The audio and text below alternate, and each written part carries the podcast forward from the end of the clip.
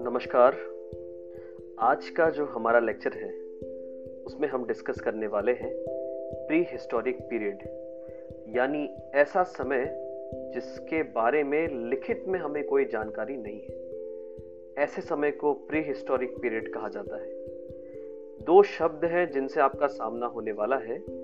एक है pre history और एक है proto history so proto history का मतलब ये होता है जो प्री हिस्ट्री और हिस्ट्री के बीच का समय है. जनरली इस समय के अंदर हम नियोलिथिक एजेस और चालकोलिथिक एजेस के बारे में पढ़ते हैं. और प्री हिस्टोरिक एजेस की अगर हम बात करेंगे तो उसको तीन पार्ट्स में डिवाइड किया गया है. इस पार्ट में जाने से पहले हमें यह समझना होगा कि इसका टाइम फ्रेम कहाँ से लेके कहाँ तक है. तो आप सभी ने इंडस वैली सिविलाइजेशन का नाम सुना होगा, जो लगभग लगभग 2500 बीसी 2500 बीसी के समय स्टार्ट होती है। उसके पहले का जो समय है, उसे प्री हिस्टोरिक पीरियड कहा जाता है। तो अगर हम प्री हिस्टोरिक पीरियड की बात करेंगे तो सबसे पहले आता है palaeolithic age then mesolithic age और नियोलिथिक एज इसमें जो लिथिक नाम का शब्द है, इसका मतलब होता है स्टोन पत्थर। ये तीनों ही जो एजेस हैं पैलियोलिथिक एजेस मेजोलिथिक एजेस और नियोलिथिक एजेस इसका हर एक किताब में हर एक हिस्टोरियन ने अलग अलग इंटरप्रिटेशन दिया है। एक जनरल समझदारी की अगर हम बात करेंगे तो पैलियोलिथिक एज जो है वो 10,000 BC से पहले का टाइम पीरियड जितना पहले आप समझ सकते हैं। मैनकाइंड की जब से उत्पत्ति हुई है तब से 10,000 BC तक का जो टाइम पीरियड है उसे पैलियोलिथिक एजेस कहा जाता है। ये पैलियोलिथिक जो एज है इसको ओल्ड स्टोन एज भी कहा जाता है। और पैलियोलिथिक साइट्स को इंडिया में फाइंड आउट करने के लिए सबसे इंपॉर्टेंट योगदान सर मॉर्टिमम विलर का दिया जाता है और रॉबर्ट ब्रूस फोटे का दिया जाता है जिन्होंने पहली प्री हिस्टोरिक प्लेसेस को इंडिया में फाइंड आउट किया था। पैलियोलिथिक एजेस की बात करेंगे तो हमें एक जो टाइटल दिया गया था, जो उस समय जो ह्यूमंस थे, उनको टाइटल दिया गया था हंटर्स एंड फ़ूड गैदरर्स नाम से ही आप समझ पा रहे हैं कि हम उस समय सिर्फ़ हंट करते थे और जो भी छोटी मोटी चीज़ें जो मिल जाए, उसे फ़ूड को हम गैदर करते थे। उस टाइम के पीरियड को, उस टाइम के पर्सन को पर्सनालिटी को और ह्यूमंस को कॉर्डजाइट मैन भी कहा जाता था। इसलिए कहा जाता था बिकॉज़ कॉर्डजाइट यानी हार्ड रॉक से बने हुए स्टोन्स हम लोग यूज़ करते थे। हमें ना मेटल के बारे में पता था, ना बोन्स का हम लोग यूज़ करते थे। हम सिर्फ़ और सिर्फ़ बड़े बड़े पत्थरों से बने हुए इंस्ट्रूमेंट्स का यूज़ करते थे। और बात की जाए इंडिया में तो इंडिया में हर एक जगह पैलोलिथिक साइट्स आपको मिलेगी एक्सेप्ट इंडस रिवर के आसपास और गंगा रिवर के आसपास। तो कुछ मेजर साइट्स की अगर हम बात करते हैं तो पाकिस्तान में Sohan valley Sohan valley Thar desert के आसपास का रीजन भीम बैठका के caves and rock shelters Madhya Pradesh में जो है, बेलान वैली है, मिर्जापुर उत्तर प्रदेश में, नर्मदा के आसपास का रीजन है, इंडस के थोड़े दूर दूर का रीजन है, कुरनाल की बात करते हैं हम, आंध्र प्रदेश में पाए जाते हैं तो ये सारे रीजन जो है, ये पैलियोलिथिक साइट्स कही जाती है। So the palaeolithic sites these are the earliest stone age ये सबसे पहले स्टोन एज है, जिसका टाइम पीरियड दस हज़ार बीसी के पहले का माना जाता है। सेकेंड जो इंपॉर्टेंट चीज़ है that is mesolithic era mesolithic era के अंदर हमें टाइटल दिया गया है hundreds and hundreds mesolithic era है, इसका इंटरप्रिटेशन भी अलग अलग जगह अलग अलग है।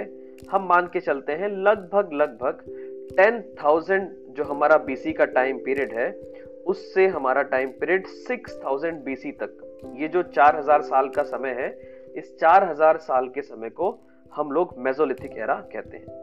तो मेजोलिथिक एरा के अंदर क्या हुआ है? हमने बेसिकली क्या चीज़ यूज़ करना चालू करी है? मेजोलिथिक एरा के समय हमने बोन्स से बने हुए टूल्स यूज़ करना चालू किया है। हमारे टूल्स या पत्थरों का जो शेप और साइज़ था, वो थोड़ा छोटा हो गया है। यानी दो से तीन इंच से लेके पंद्रह सेंटीमीटर तक के स्टोन्स को हमने यूज़ किया गया है। इस प्रकार के औजारों का हम लोग उपयोग करते थे। तो भीम बैठका की जो केव पेंटिंग्स है, ये मेजोलिथिक साइट्स में भी आती है। Important from the prospect of MPPSC Bhimbetka sites है, इसमें आपको मीडियम आंसर्स फिल्म्स के क्वेश्चंस और थ्री मार्कर्स पूछे जा सकते हैं। तो भीम बेटका साइट्स के साथ साथ कौन सी साइट्स हैं वो देख लेते हैं, जैसे जावरा है, मध्य प्रदेश के अंदर राइट खारवार है, सुंदरगढ़ है, संबलपुर है, उड़ीसा के अंदर, केरला की कुछ साइट्स हैं ये मेजर साइट्स हैं। इसके अलावा राजस्थान में कोठारी रिवर के आसपास का क्षेत्र, आदमगढ़ मध्य प्रदेश के आसपास का क्षेत्र, कृष्णा रिवर के आसपास का क्षेत्र, फिर उसके बाद अलाहाबाद के आसपास का क्षेत्र। ये सारे जो क्षेत्र हैं एरियाज़ हैं, यहाँ पर आपको मेजोलिथिक साइट्स मिलेगी। सो मेजोलिथिक साइट्स के अंदर और पैलोलिथिक साइट्स के अंदर एक बेसिक डिफरेंस है। पहला डिफरेंस है कि हमारे जो टूल का साइज़ था, वो थोड़ा छोटा और बेहतर हो गया था। हमने बोन्स का यूसेज करना चालू कर दिया है मेजोलिथिक एरा के अंदर। हम मेजोलिथिक एरा की जब भी बात करेंगे तो इस एरा के अंदर जो टूल्स के साइज़ कम होने के साथ साथ हम ज़्यादा सोशलाइजेशन की तरफ़ बढ़े हैं। यानी हम ग्रुप हंटिंग पे ध्यान देते थे सोशल तरीके से रहते थे।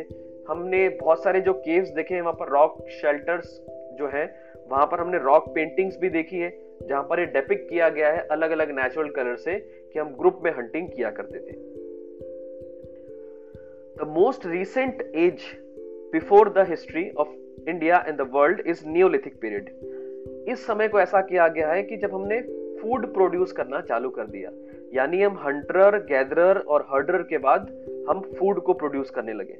तो इसका समय लगभग लगभग कहीं किताबों के अंदर 8000 बीसी कहीं किताबों के अंदर 6000 बीसी हम मान के चलते हैं 6000 बीसी के बाद का जो टाइम पीरियड है, जहाँ हम लोग सिविलाइज्ड तरीके से इंडिया में और वर्ल्ड में रहना चालू करते हैं, ये नियोलिथिक एरा कहलाता है। तो नियोलिथिक एरा के अंदर हमने लकड़ियों का प्रयोग किया है, हमारे जो भी औज़ार होते थे, उनको प्रॉपर डिज़ाइन शेप देना चालू कर दिया है। अलग अलग प्रकार के हमें औज़ार मिलते हैं, जैसे हमें चीजल मिलता है अलग अलग टाइप के हैमर्स मिलते हैं, जो अलग अलग स्टोन से बोन से बने हुए हैं। इस समय पॉटरी का डेवलपमेंट भी चालू होना हो गया। इस समय पॉटरी काफ़ी ज़्यादा फ्लरिश कर रही थी। अगर आप बुर्ज होम की बात करेंगे, जम्मू कश्मीर के अंदर है, वहाँ पर आपको बहुत सारी चीज़ें मिलेगी। तो इंडस वैली सिविलाइजेशन कहीं ना कहीं नियोलिथिक साइट्स का पार्ट है। इसके अंदर इंपॉर्टेंट है, मेहरगढ़ आपको पढ़ना चाहिए, बेलन वैली आपको अच्छे से ध्यान होना चाहिए, विंध्यन के आसपास बेलन वैली है, ये भी इंपॉर्टेंट है। गारो हिल्स जो है, मेघालय के पास गारो खासी जंतिया, वहाँ पर भी आपको न्यूलिथिक साइट्स मिले हैं। तो न्यूलिथिक साइट्स जो है, इसके अंदर अलग अलग कैटेगराइजेशन हो गया वर्क का, एक लेबर क्लास का डेवलपमेंट हो गया विलेज कम्युनिटी का डेवलपमेंट हो गया पॉटरी का इन्वेंशन हो गया फ़ूड प्रोडक्शन हमने चालू कर दिया और कुल मिला के हम थोड़े बहुत सेटल होने लगे और हम फ़ूड का प्रोडक्शन करने लगे। इसके बाद दो टर्म्स जो आपको ऑफ़ कोर्स ऑब्वियसली आने वाले हैं that is copper age copper age को ही चालकोलिथिक एज कहा जाता है। इसका यह मतलब है जहाँ पर कॉपर की खोज हो गई। कॉपर एज अलग अलग जगह अलग अलग इसके एजेस है। अलग अलग समय पर कॉपर की खोज के बारे में कहा गया है। चाहे तो आप एनसीआरटी को अगर फॉलो करेंगे तो 1800 बीसी मान सकते हैं। और जनरल अगर आप एक्सेप्टेंस की बात करेंगे तो 3000 से 500 बीसी के बीच में अलग अलग एरियाज़ में कॉपर की शुरुआत हुई। एक और एज है that is iron age that is 1000 BC तो 1000 बीसी का जो टाइम पीरियड है, वो आयरन एज कहलाता है। आई होप आपको ये इंफॉर्मेशन समझ में आई होगी। इसको आप ध्यान से सुन सकते हैं। इंपॉर्टेंट साइट्स ज़रूरी है। बहुत इंपॉर्टेंट क्वेश्चन है प्रिलिम के प्रोस्पेक्ट से और थोड़ा बहुत इंपॉर्टेंट क्वेश्चन है मेन्स के प्रोस्पेक्ट से।